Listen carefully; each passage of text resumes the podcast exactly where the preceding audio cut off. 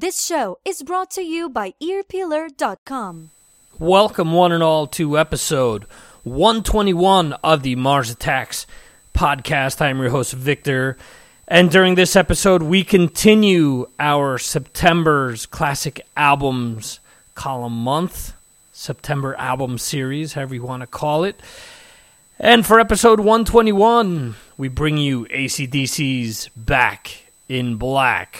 Well, with ACDC, it was difficult for me to choose what album to go with because obviously there are diehards that will only listen to the Bon Scott years. There are others that prefer the Brian Johnson years. And I think for the most part, the band gets a pass when it comes to their lead singer switch because there was a death involved. Most other bands, that isn't the case. You know, you have camps that are split, uh, far more pronounced than it is with ACDC, I should say that, because again, there are people that prefer one or the other, but a vast majority enjoy both. So, um, obviously, Back in Black is one of the biggest selling hard rock, rock albums back in the day, metal albums uh, before. You know, it was classified dad rock or classic rock radio uh, just played the ever living crap out of the the album or tracks off of the album, and as some will allude to, where it even bleeds into pop radio. So uh, it was difficult because I thought of maybe you know Highway to Hell or even Dirty Deeds. You know, a, a lot of this comes from uh, being a kid and remembering when these albums were introduced to me and when you know, they really got me involved in listening to the band. ACDC is my brother's all time favorite band. So I remember as a kid, we had, uh, besides Destroyer and Alive 2 by Kiss, we had Cheap Trick's Live at Budokan. We had uh, Ted Nugent, um, the album that has Wango Tango on it. I forget the name right now. Scream Dream, that's it and we had Pink Floyd's The Wall, and we had this. So if you ever remember with the vinyl albums, with the turntables, there was, I don't even know what it's called, where you could stack the albums in the middle, and once one of the sides was done, another album would drop, and then it would start playing that album. So I remember having all of these albums stacked up there and having them play one after the other. So uh, that's another reason why I picked Back in Black also. But in any event, there are plenty of great musicians and producers involved, and just journalists and different people in general. Uh, we welcome back a lot of people that you've heard in the previous episode, such as Charlie Benante, uh, Jon Schaffer from Iced Earth, Martin Popoff, Alan Tecchio, Gene Hoglan, Jason McMasters, Carl Kennedy, um, Jeff Martin from Racer X. Uh, you also have members of Toxic. You have uh, members of Corners of Sanctuary. You have the Shred Lord Joe Stump. You have members of up and coming bands like Diamond Lane uh, involved. And um, uh, what else do we have here? We have counts, we have lords, and we have a metal queen in Doro Pesch as well. We also have a pair of decibel geeks joining us. Yes, guys, you're finally on this episode. So uh, you'll hear all of these people commenting on this album, on various topics regarding ACDC. So this will be a great listen if you're a fan of the band. At least I hope for you guys it's a great listen. Want to remind you guys to check us out on Facebook, uh, on to follow us on Twitter, to leave comments right there on iTunes if you're subscribing that way. You can also pick us up on Stitcher. Uh, all of these great links are right there on the Mars Attacks radio homepage MarsAttacksRadio.com. Uh, we just revamped the site, so there are a few things that we're still working on. Hopefully, if you're not catching this right away, you'll say, well, "What the hell's he talking about?" It looks fine, man. Well, um, hopefully that's the case, but that's what happens when you're when you're dealing with, you know, tech support in another country. But what can you do anyway? Um, also, at the beginning there, you heard our nice little intro. Thanks to Ines in Portugal uh, who you will hear between each one of the comments introing the various people. Um, she pretty much put some commercials together for me for my new podcasting news and interview website called Earpeeler. So if you're wondering what that is, it's a podcasting news website. So go over and you'll see exactly what it's about. You know, it's a way of keeping up with your favorite shows and your favorite artists uh, sometimes it's difficult to do so, and this by no means is to take you away from your normal reading pleasure of hard rock and metal news. This is just something else to add to your morning, your afternoon, or your evening when you check out, you know, all these types of websites. So, in any event, here we go with ACDC's Back in Black. The next time you hear from us, will be Anthrax's Sound of White Noise. Here we go with Back in Black. Ear Earpeeler, the podcasting and interview news site. To keep up with your favorite bands or artists and the podcasts or interviews where they appear, go to earpeeler.com to find out what we're all about. The host of One on One with Mitch, Talking Metal Digital's own Mitch LaFon. Wow, these are all uh, career, uh, big time career spawning uh, albums, right? I mean, again, Back in Black was a big change. Brian Johnson now was in the band for Bon Scott. Many people considered him the best vocalist, uh, you know, hard rock vocalist. And here's a band that had a lot, a lot to prove. And I mean, here's another one. They just created these anthemic songs, and it didn't matter if you liked it didn't matter if you liked, you know, Debbie Gibson or if you liked Britney Spears or if you like, uh, you know, uh, what what else? I'm Britney Spears is now, but, but back then, you know, Madonna or if you liked Kiss or it didn't matter what you liked. Those songs spoke to you, and you could have, you know, you could be a, a teacher or a politician or a kid. You heard those those notes in Back in Black, and they sucked you in and I mean, uh, you know, that's one of those that's one of those albums that crosses all generations and all genres. Uh, those songs are so good that you can't help but sing along when you hear it on the radio, and you you play it, and it's a kind of heavy metal song that you can walk through a mall and they'll play it over the speakers. It's it's that um, I don't want to say multi generational, but it's that big that it breaks out of the mold and it breaks out of the genre and it just brings in a whole new audience. And that that album brought in for all metal bands and metal fans, it brought in a whole new audience that discovered this music that we love. And without Back in Black, you know, I'm not sure the the hair 80s would have happened. I'm not sure people would have cared about Quiet Riot and Metal Health. I, I you know, it's those those simple simple chords strung together. And I mean, we're not talking about technical playing. There's no Yngwie Malmsteen stuff on Back in Black.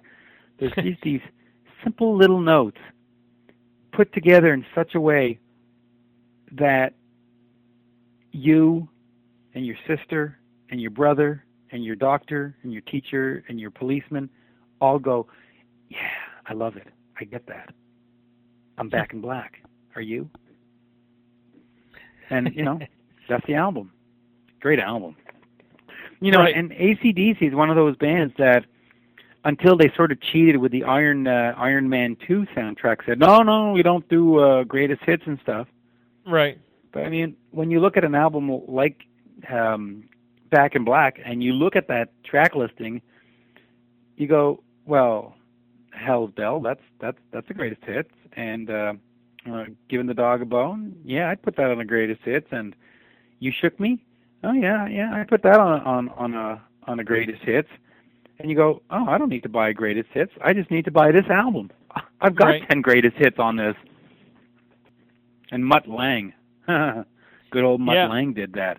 I mean, you know, without without Back in Black, uh, Mutt Lange ends up being sort of a has-been producer, and because of that album, Def Leppard say, "Hey, we need you on our on our next album. We have a make or break third album coming out, and we need some some oomph."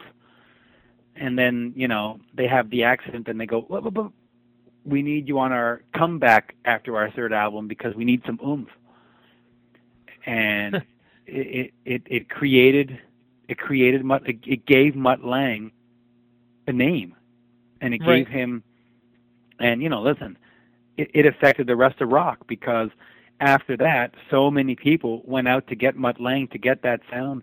And I mean you know diverse artists from from uh, Bryan Adams to Def Leppard to Shania Twain all went hey Mutt Lange come over here. And those guys all did it because of Back in Black. Because that album was such a masterpiece they said hey come rub come rub a little bit of your magic on us.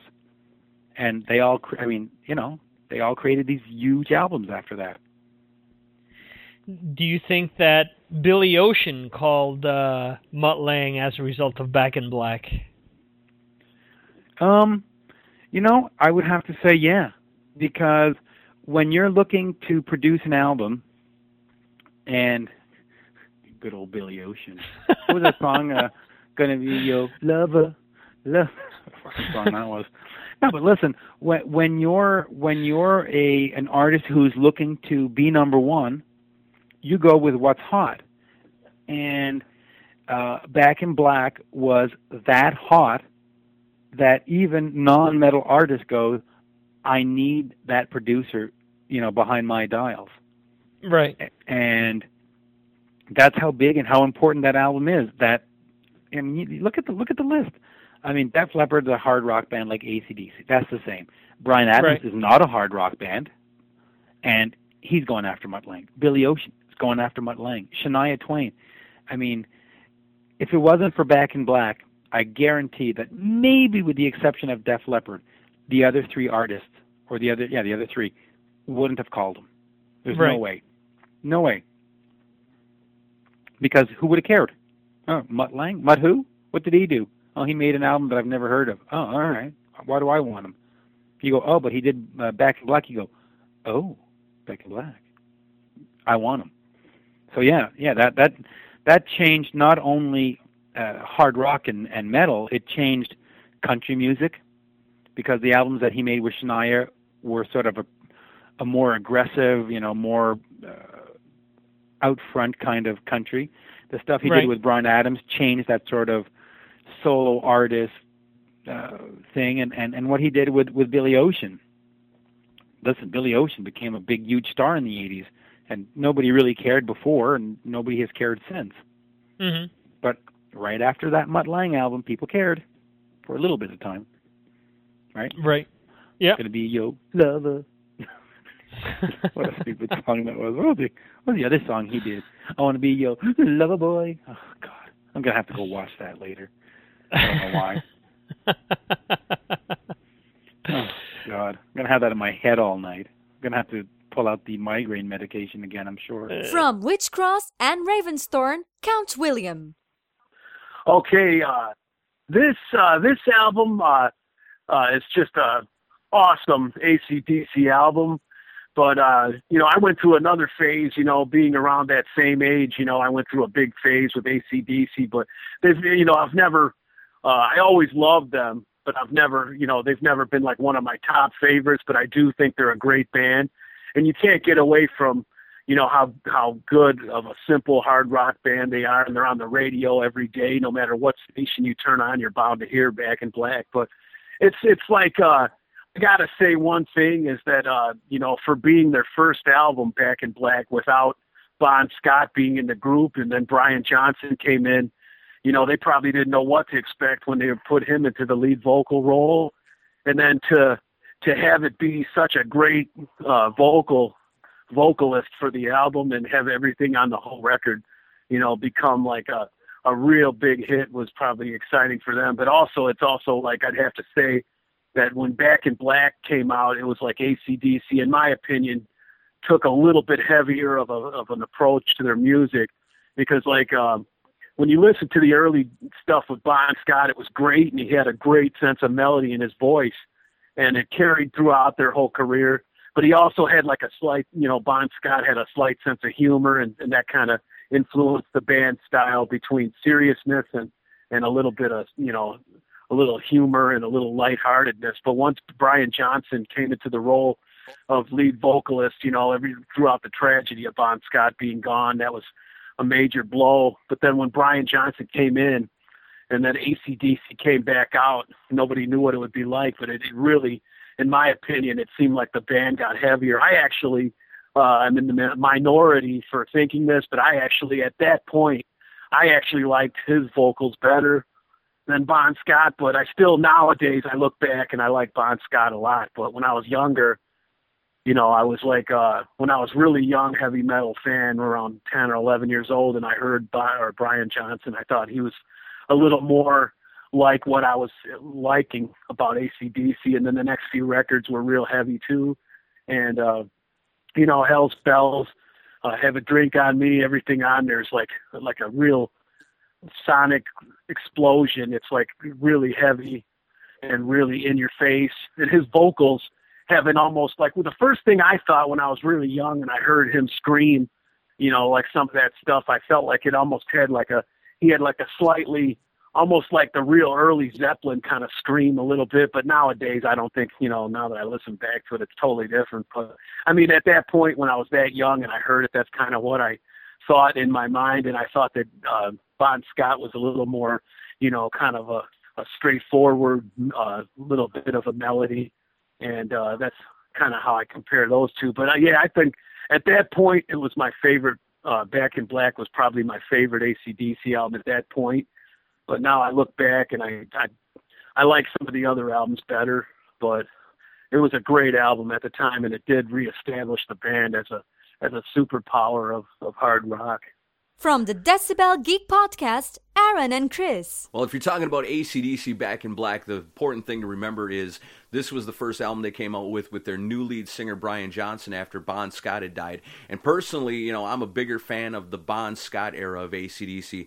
But if you're going to come out with an album that says, you know, we're going to continue on, we've still got the balls to do what we need to do, then this album was the one to do it with. I mean, you talk about songs like Let Me Put My Love Into You, Have a Drink on Me, you know, What You Do for Money, and even the songs that are so popular like Hell's Bells, Shoot to Thrill, and You Shook Me All Night Long. You know, overplayed? Yeah, but, you know, the backtracks on it, you know, I love the song Let Me Put My Love Into You, you know, Shoot the Thrill, Giving the Dog a Bone. If you're going to come out with an album that says, We're here, we're strong, and we're continuing on, then this is the statement that they had to make, and they made it well with Back in Black. Yeah, I would agree with that. I mean, I I also agree that Bon Scott was probably a, a better vocalist for the band, in my opinion. But I, Brian Johnson couldn't have had a better debut than he did with this, and I think it all came together with uh, Mutt Lange being the producer of this record. Um, just good guitar playing as always, you know. And then you've got Cliff Wilson or Cliff Wilson, Cliff Williams doing great bass playing. Um, Back in Black, you know, as overplayed as it is, it's still it's timeless. You'll it will no one will ever get sick of hearing Back in Black, as far as I'm concerned. Um, you shook me all night long. Played at every high school dance I think I ever went to. Mm-hmm. Um, I'll never get the image of uh, the hot chick uh, in lingerie riding the bike on the uh, video out of my the head. bull wasn't it? The was like, a, I it thought was she was bull. on a. It was on a bull. She's on a. She's on a. At the bicycle. end, she, well, at the end, she's riding the uh, electronic bull. I was looking at her ass. I wasn't paying attention to what she was riding. But um, anyway, ACDC Back in Black. It's a fantastic record. Yes, it's overplayed, but hey, you know what would we do without it? You know. You're right. Brett Blackouts of Van Late. ACDC for me has always been, I don't know, I like ACDC. I like the Bon Scott stuff a lot more. But Okay. um, I don't know. I've never owned that album because it's always playing on the radio anyways. So if I want to hear it, I'll just turn on the radio. Right. But but I mean, all the songs are great, and I think I think they're a really really solid band. Um, yeah, and and from the looks of of the track listing on that, got most of their hits. So The Shred Lord, Joe Stump. Um, Well, well, that one, you know, one- um, once again, not a you know landmark or influential record for me, but of course the sound of the record um, is killer, and it's got like some killer tracks, and and to, to a lot of to a whole generation of people that weren't familiar with the Bon Scott era of ACDC, that was like their introduction to ACDC, because you know, especially in the states, that's the record that really broke them, you know. So so I don't uh, s- so you know, and hopefully people that heard that record kind of went back to some of the great Bon Scott era stuff and you know and checked that out as well. You know, but of Right. course Brian Jo- Brian Johnson did a great job on the record, and you know, and and obviously those guys are, you know, are- are still recording and still touring to this day. So you know, you you can't really say, you- you you know, that there's something to be said for that kind of longevity. They're obviously doing something right. Mick, Sean, and James from Corners of Sanctuary. All right, James is going to speak in depth about that. The rest of us You're like you're here. the major. I mean, we're all fans, yeah, but you're the big. Yeah, You're so I mean, where where I guess you could. I mean, if we're talking about metal, where do they fit in that in that realm? I think that was the first album that probably, well, obviously Brian Johnson's voice, which was copied a lot with a lot of the '80s glam bands, some of them. Um, but I think that was the first time that ACDC kind of crossed into what would be called the heavy metal crowd, just in my opinion.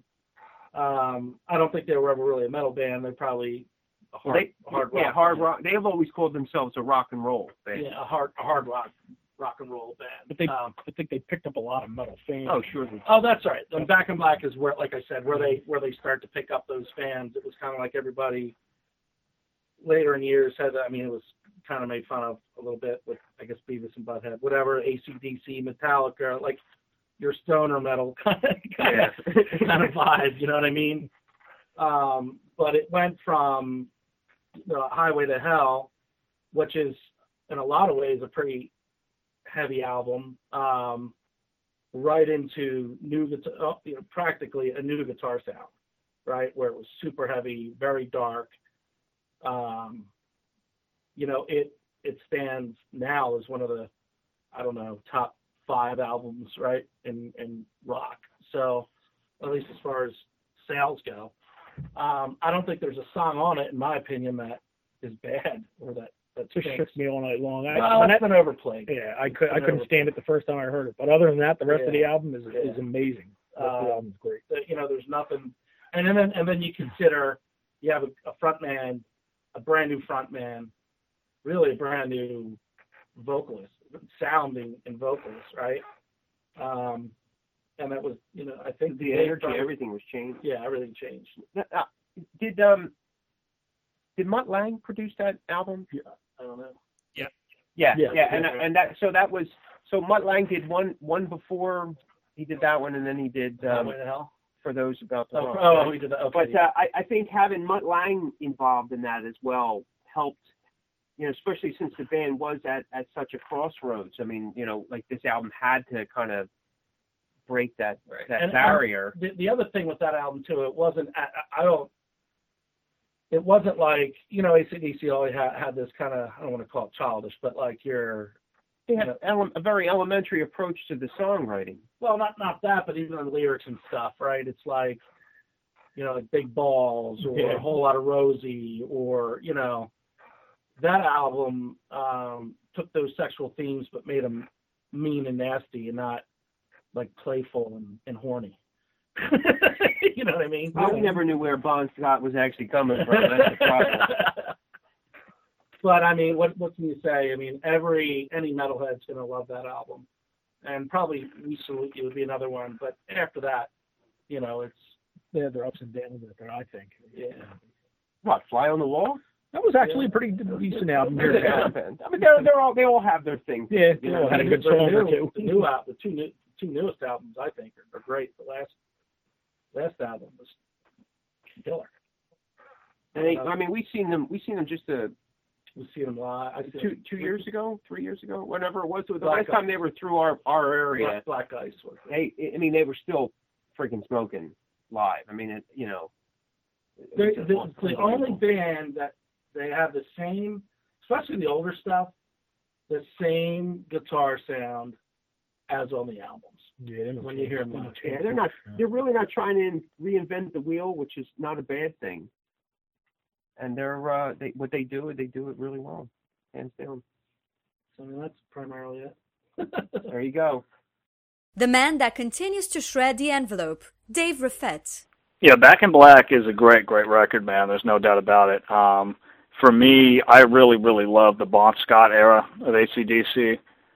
For me, I just that's that's my ACDC. I love that stuff. But I mean, but Brian Johnson's unbelievable, of course. And I've seen him with Brian Johnson. Um, that was a great show. And I forgot to bring earplugs. I'm still paying the price. and uh, Angus, of course, man. Angus is ridiculous, and uh, in concert he was just crazy, running all over the place. And, and the guy's not a he's not a spring chicken anymore. You know, he's probably 60 or more and just kicking ass, man, making everybody look bad, you know, making guys in their 20s look like dopes, you know. Right. And um yeah, Back in Black big influence on me as a player for sure, you know, like some of the songs on there are just I still have a lot of fun playing. You shook me all night long, Back in Black, you know, great guitar solos, great riffs. Uh Malcolm and Angus, you know, I don't know who writes the majority of the riffs, but the riffs are fantastic. And you can hear how they come straight from the blues, you know, and I like that a lot. I like being able to hear that bluesy kind of stuff that they do. They're they're both fantastic guitar players. Cool. Do you know why, um, or this, uh, what I'm going to mention is, is hearsay, so I'm not sure Okay. if it's true or not, but supposedly, uh, the reason why Angus is the lead guitarist and Malcolm just plays the rhythm guitar is that they figured when the band first started out, everyone wanted to see solos. And Malcolm figured that while Angus was soloing, that he could be in the back drinking a beer. Ah. So he figured, all right, well, you do all the solos. You know, I have no issue not, you know, doing any of that. In the meantime, I'll be I'll go drink a beer. in the back, yeah, having a beer. So That's funny. And luckily he got clean, man. He went to uh I know Malcolm I watched the uh, behind the music, he had to go to rehab. He had to get cleaned up, so that's good. Tom Potter of Gun Driver. Oh, well, you know, I mean, I can't, you know, I don't think anybody can say enough about ACDC, and they're one of the bands that we took as as a heavy influence. And if you listen to our singers, get a real rough voice, and there's only so many guys who, who can do that well, and I, I think they're kind of born with that voice. But that's all Brian Johnson and these guys performed in 2010, and they blew the roof off the place in Austin at the uh, Frank Erwin Center. But you know, as a songwriter and, and guitar player, um, Back in Black, just that song, where, you know, there's a use of the dotted dotted chord note hemiola, which is, you know, it's a polyrhythm that's that's very often used, but very inventive use of it in that riff. You know, when it, when it comes down to tension and release, and those guys, you know, they're they're, they're masters of the craft, uh, and they completely nailed it with uh, you know the the mix and that thing. You know, the kick it sounds like the, a freaking bomb's going off. And the guitars are nice and warm. And, you know, the vocals are screaming. And it, I mean, I could I could literally pick any one of the tracks on the entire album and tell you, you know, that's my favorite. From this one to Rock and Roll Ain't Noise Pollution, I love, uh, you know, Have a Drink on Me. You know, uh, Shake a Leg. Um, yeah, you know, the, the the entire album is beyond classic. It's it's really a a, a, a lesson in, in how you do it in rock and roll. You know. From Diamond Lane, Brandon Bowman. Oh, again, an iconic record. I mean, we're talking about Brian Johnson filling one of the biggest sets of sneakers in Bon Scott. The fact that that band was so influential and poignant with their first vocalist, let alone starting this next chapter that really took them on a, you know, global ride through the stratosphere. I I think Back in Black is something that really cemented their legacy following up after Highway to Hell. I mean, those are uh, big tracks to follow. So the fact that they were able to come out the way they did and drop the hammer really proved their staying power, cementing their spot in the history of the annals of rock and roll. And I mean, tracks on that album, Have a Drink on Me, Shake a Leg, Let Me Put My Love Into You, top notch, top notch tunes, top notch performances by a hell of a band. Lord Von Wrathenstein of Lords of Trident. Back in Black by ACDC is ah man that that album is is definitely a classic and it's one of those things where people say, you know, ACDC has done has recorded the same album 30 times, uh, just slightly differently, and re-released it. And that may be true, but dang it, whatever they're doing, it just works. I mean, you know, yes, when, when you pick up an ACDC album and you put it in, you know you're going to get, you know, some variant of Black and uh, Back uh, Back in Black playing on your radio. Uh, and and to me, that's okay. You know, they found their niche. They're doing it correctly. Uh, and you know, I don't think anyone really does it as, as, as cleanly or precisely as ACDC. Even though even though they may do it over and over and over again, uh, I'll still listen to it. Um, but yeah, just just a very very strong album front to back. Didn't find a whole lot of songs where I was like, eh, you know, not not as good as, as last as Back in Black or, or Hell's Bells or things like. Pretty much every song on that album is is is is gold. So I I love it. Josh Christian of Toxik.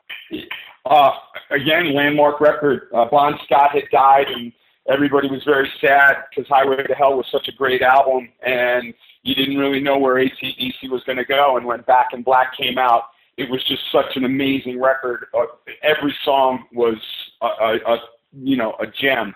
It was uh, again a landmark record. That was that time frame when seemed like just album after album coming out was amazing, and Back in Black was no exception. Hell's Bells and Shoot to Thrill and Rock and Roll Ain't Noise Pollution, just great songs. From Racer X, Jeff Martin. That I thought was, you know, um, after having such an amazing singer like Bon Scott, and then all of a sudden they come out with a singer that's completely different than Bon Scott, but still he he he followed the niche of what that band is so well that it it, it didn't change. You know, it, it's obviously changed a lot, but and and not only that, but to have somebody who loved Bon Scott too and was friends with him and and cherished him. You know, that that it was just a really great move. Uh, I don't know if you know this. I have a I have a fun band. Well, it's you know we're trying to gear it for Vegas and and uh, you know making a little dough and, and having fun in uh, playing a tribute band, and it's called Priest TDC. And I played the Judas Priest part, of course. I get the whole a la 1983 Rob Halford gear, uh, leather with the biker cap and the whip and the the whole nine yards. That's my get up. And then we have two guys from Pennsylvania, one from Gettysburg I'm not sure where Forrest is from, but um, one does the Bon Scott dead on. He he close your eyes, it's him. And the fellow who does uh, the uh, Brian Johnson, uh, he is spot on vocally, but visually too. He could wander on the ACDC stage and they'd probably go, "Well, he he just must to the spa. He's looking good, a lot younger." Um, and and uh, so we just trade off three songs a piece, and we do this whole show. And at the end, we have a dueling match where I'll sing over ACDC songs with Priest lyrics, and they do vice versa with me. And it, it came off really good. But it's yeah, that album was, uh, and that album is so good. I mean, if I have to teach a, a young kid wants to learn how to play drums, and uh, I what whatever he does, I say just get back in black start at the first song, and when you get to the end, you'll be playing drums, and you'll be able to learn those songs because they're solid. They're they're you know there's not a ton ton of tricky stuff, even though there is. There's when you when you're a drummer and you hear that stuff, you, can pick out how cool um, uh, the drummer for ACDC really worked that stuff out to be. But um, yeah, that was uh, that lets you know that album lets you know that they are far from gone and there's a whole new era coming, and and of course there was. From the Rods, Carl Canedy. You know, at first, first when I we'd always been into ACDC, so when we first started, we started playing covers, and uh, you know, doing covers.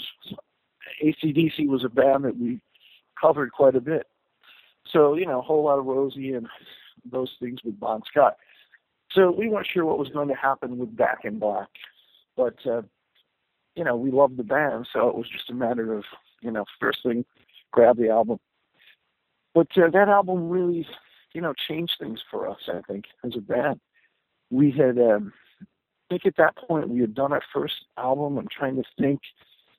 We had done our first album, or right around that time we were recording our first album, and uh, you know I know David was influenced by it, and it used to be kind of humorous to me because he kind of some of the songs I could tell some things that were he was influenced a little bit by the album, and you know he didn't want uh, there were certain things we would play, and of course I play lots of fills, and uh, you know ACDC music is just straight. Phil Rudd almost played no fills, so you know we'd write some songs and we'd be rehearsing, and I kind of get a look for a second, like you know playing too many fills here but you know, I just couldn't help it. But I love the album. I love the sound. You know that that whole sound that I think musicians have talked about it having this big ambient sound, but in fact, it's an incredibly dry album.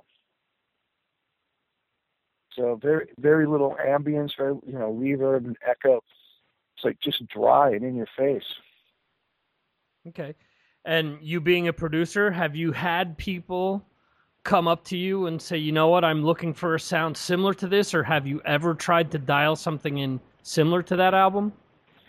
I think the guitar tones, if you listen to Angus's tones and Malcolm's guitar tones, those guitar sounds, they, they sound big, but they're really because, you know, they're double tracked and just the uh, the tone is so dry and in your face, but not a particularly overdriven sound. So you know, musicians would come into the studio and they kind of want that sound, but they would always overdrive their amps thinking that's how they got that sound. But in fact, those tones are not really that overdriven.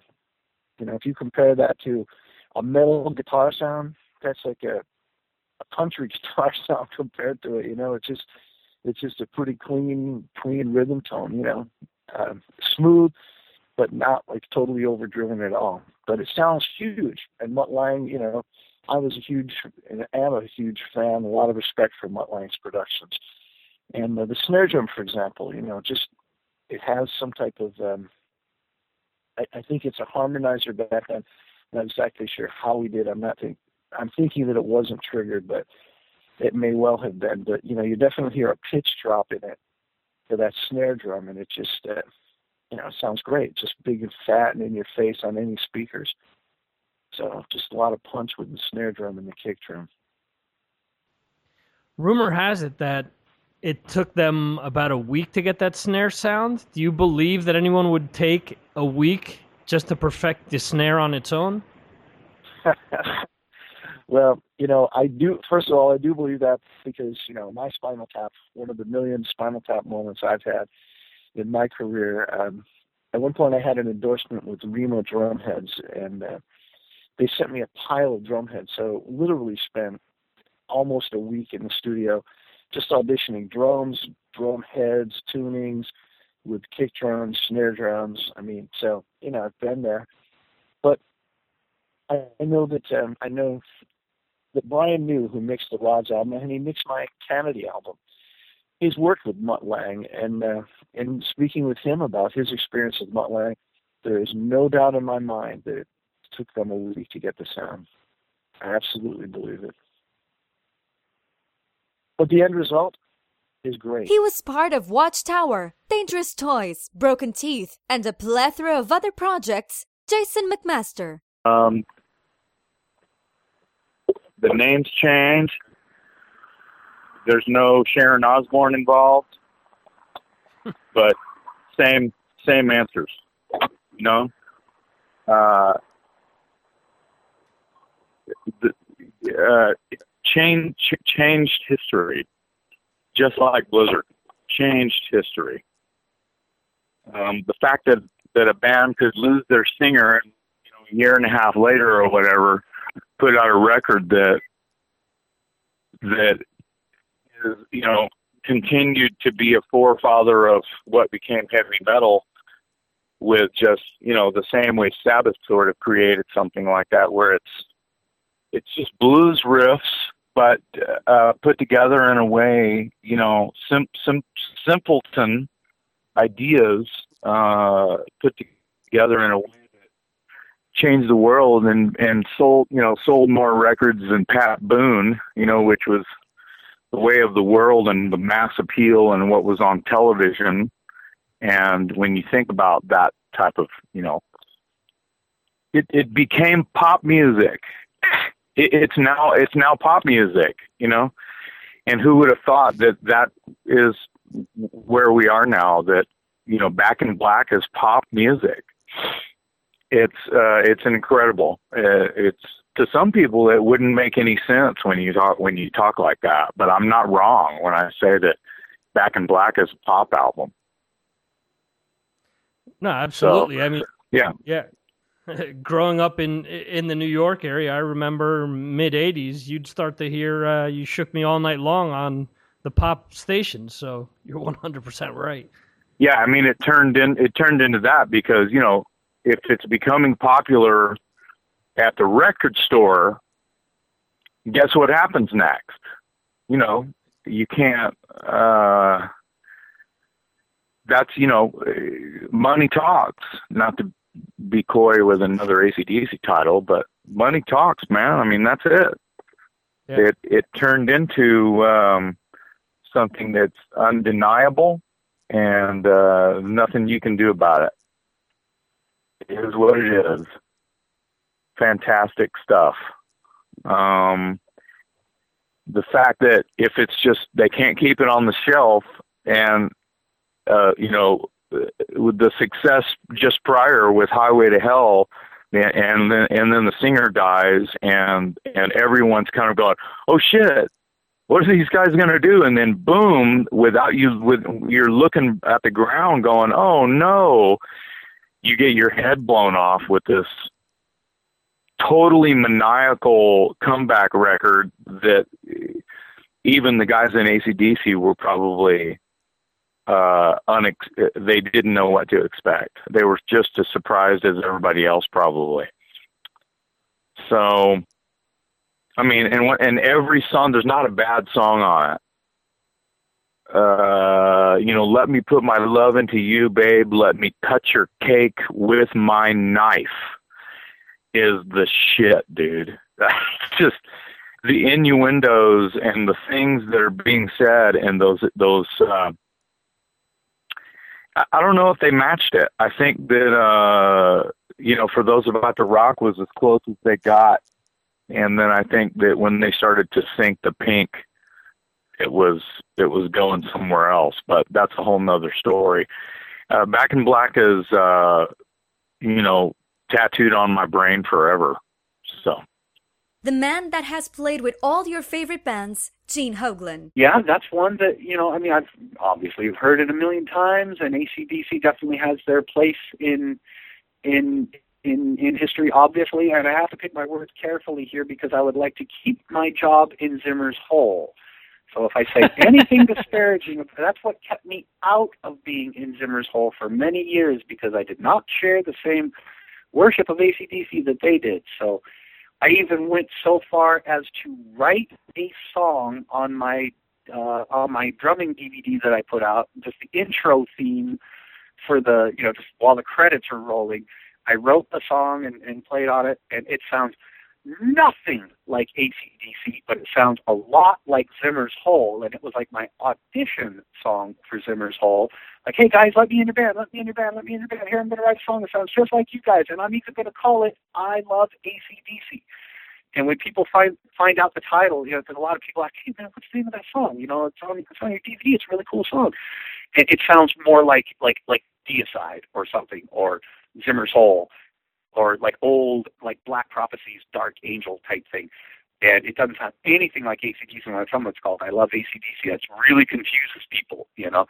Um, but you know that's why I say I have to pick my words carefully and pay proper respect to ACDC without losing my integrity. But uh, you know, hey, that you know, I know it was an album that had such an influence on everybody. Everybody loves ACDC, and I understand it, and I get it, and I think it's great that ACDC wrote the same song for 30 years. That's awesome. They made money off that same song for 30 years. That's great. Um, I got to admit, I liked Brian Johnson. Like, I, I since I wasn't much of a fan, I always thought uh, Bon Scott had kind of a thin, reedy voice, and I thought Brian Johnson had uh, a, a stronger set of pipes on him. Unfortunately, he was the biggest influence on Tommy Keifer from Cinderella, who nothing against him, but if he went away and never had a career, I sure would have never minded because Cinderella is absolutely at it's got to be in my top three of most hated bands, and I I just you know when Brian Johnson does it, cool. When some hack from Philadelphia or New Jersey or wherever they're at tries to sound like him, I don't get it. So uh, you know, I'm, I might get some hate mail from Cinderella fans. Bring it on, pussies. Um, but um, you know, hey, it's just you know, I, I, I one thing I always liked about the later the Brian Johnson era of ACDC was Brian Johnson himself. He seemed like a really fun, engaging, you know, like bloke, you know, just like dude. Yeah. He's your buddy. He's your pal, and you know that it, it's very inviting. You know, it's like, hey man, we're we're just the boys. We're the lads. Come round, have a drink, come to the show, have a drink with us, have some fun. So that's what ACDC was about. And I get that. You know, them and Van Halen, you know, just in in the same boat. The one thing I always thought was really great about ACDC is they always had pretty fun lyrics.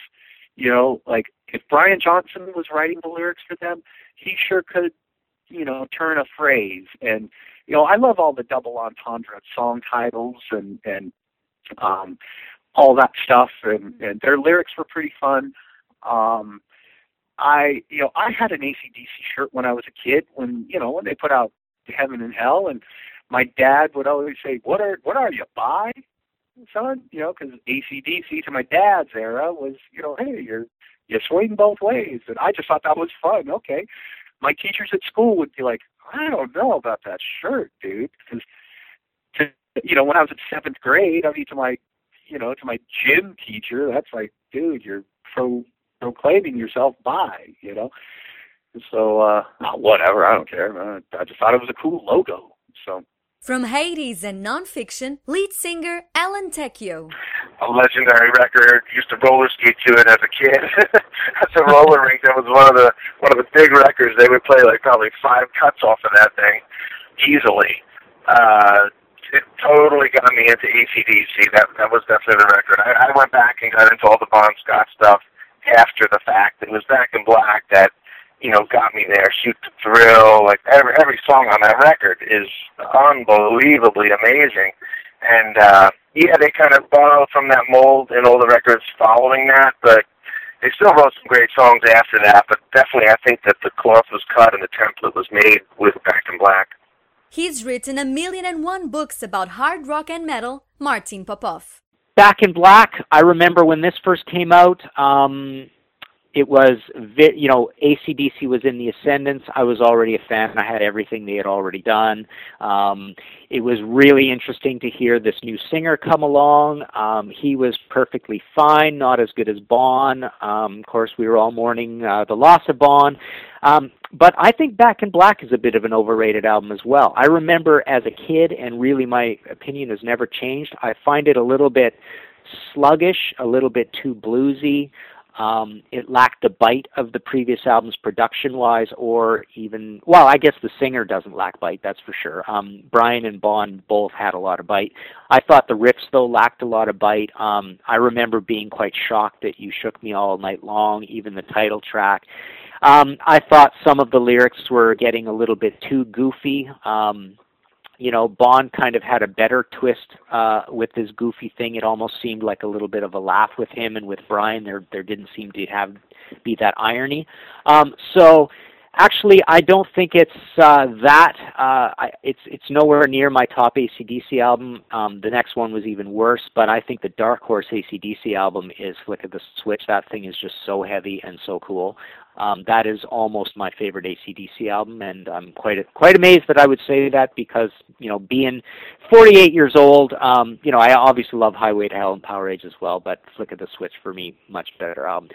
From Australia, Death Dealers and Blasted to Statics, Stu Marshall.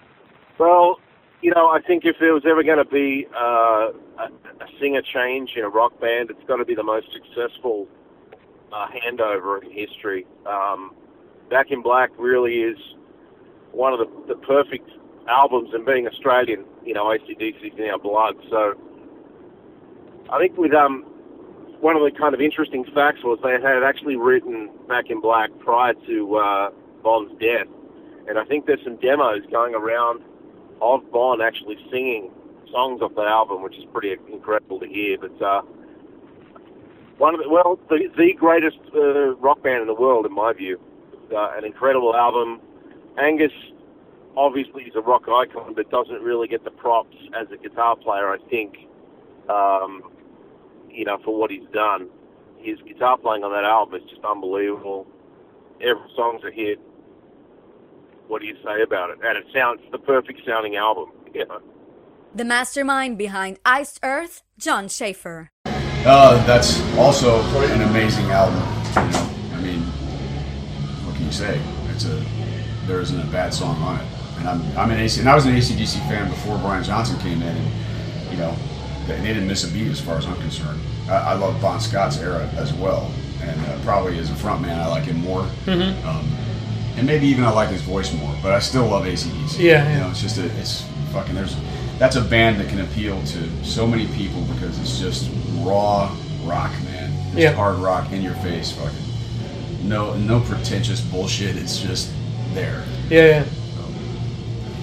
The legendary drummer of Anthrax, Charlie Benante. Um, for, for me, I was an ACDC fan prior to that record. I loved ACDC. When Back in Black came out, it was one of those records from the initial listen, I was hooked. Okay, Okay. for me, no matter what people say, you know, I, I, throughout the years, there's always been these people who say, ah, I don't, I don't like, you know, when Brian Johnson, you know, I'm a Bon guy and all that stuff, and I just look at them and I'm like, you know, they're fucking idiots, you know.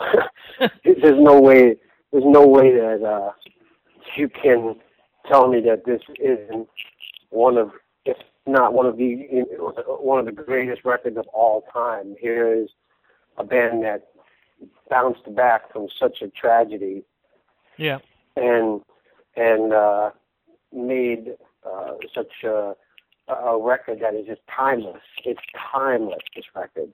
Uh, I don't think there's a week that goes by that I don't listen to Back in Black or a song from Back in Black, and, and that's the truth.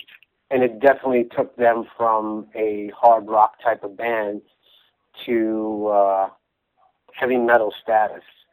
And let's face Right. it, when I was young, when I was young, when I got that record, uh, I was a drummer since I was, God, two, two, three years old.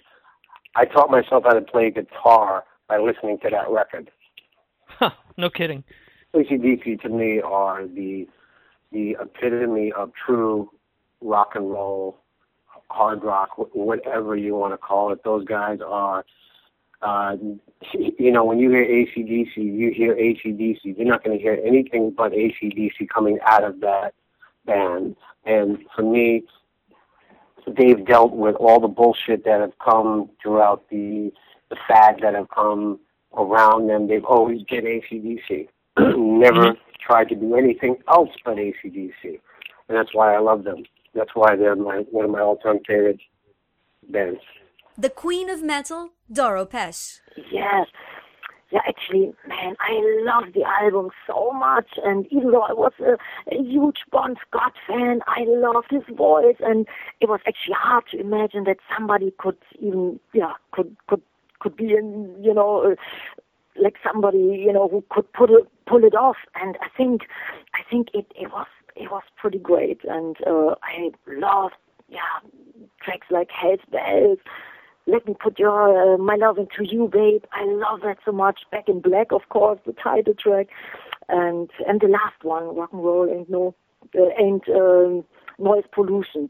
These ones they were actually my favorites, and I think they they did a hell of a good job to even yeah pull it off to have a great record after Bon Scott died, and um, I think yeah it was uh, it was uh, unbelievable. I think it was a big surprise to everybody.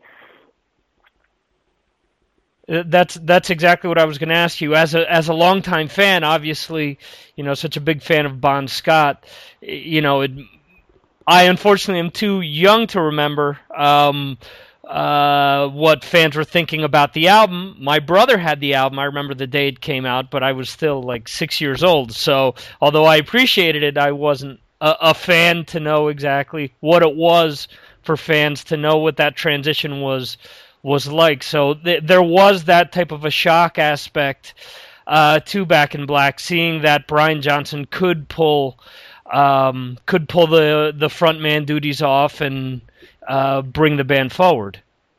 Yeah, yeah, no, totally. I mean, Highway to Hell was so great and tremendous, and yeah, and and I think Bon Scott he was he was loved for for his voice, his attitude, his personality, and and I definitely think man Brian Johnson it was the the best choice, and he was different, and uh, yeah, he had um, he had charisma in a different way. I think he never tried to really to sing like Bon Scott. He was his own person. He did his best, and I think, yeah, we we all could could feel it that he came, you know, he, came from from the right place in his heart to, yeah, to fill these shoes of such a tremendous singer, and uh, and I think I could um, I could feel that the band they were all happy. It was um, it was a good good thing. I had a good thing. It was like total total harmony. That's how how as a fan I, I felt that. I don't know if it's if it's really true, but I yeah somehow sensed it. Mm-hmm.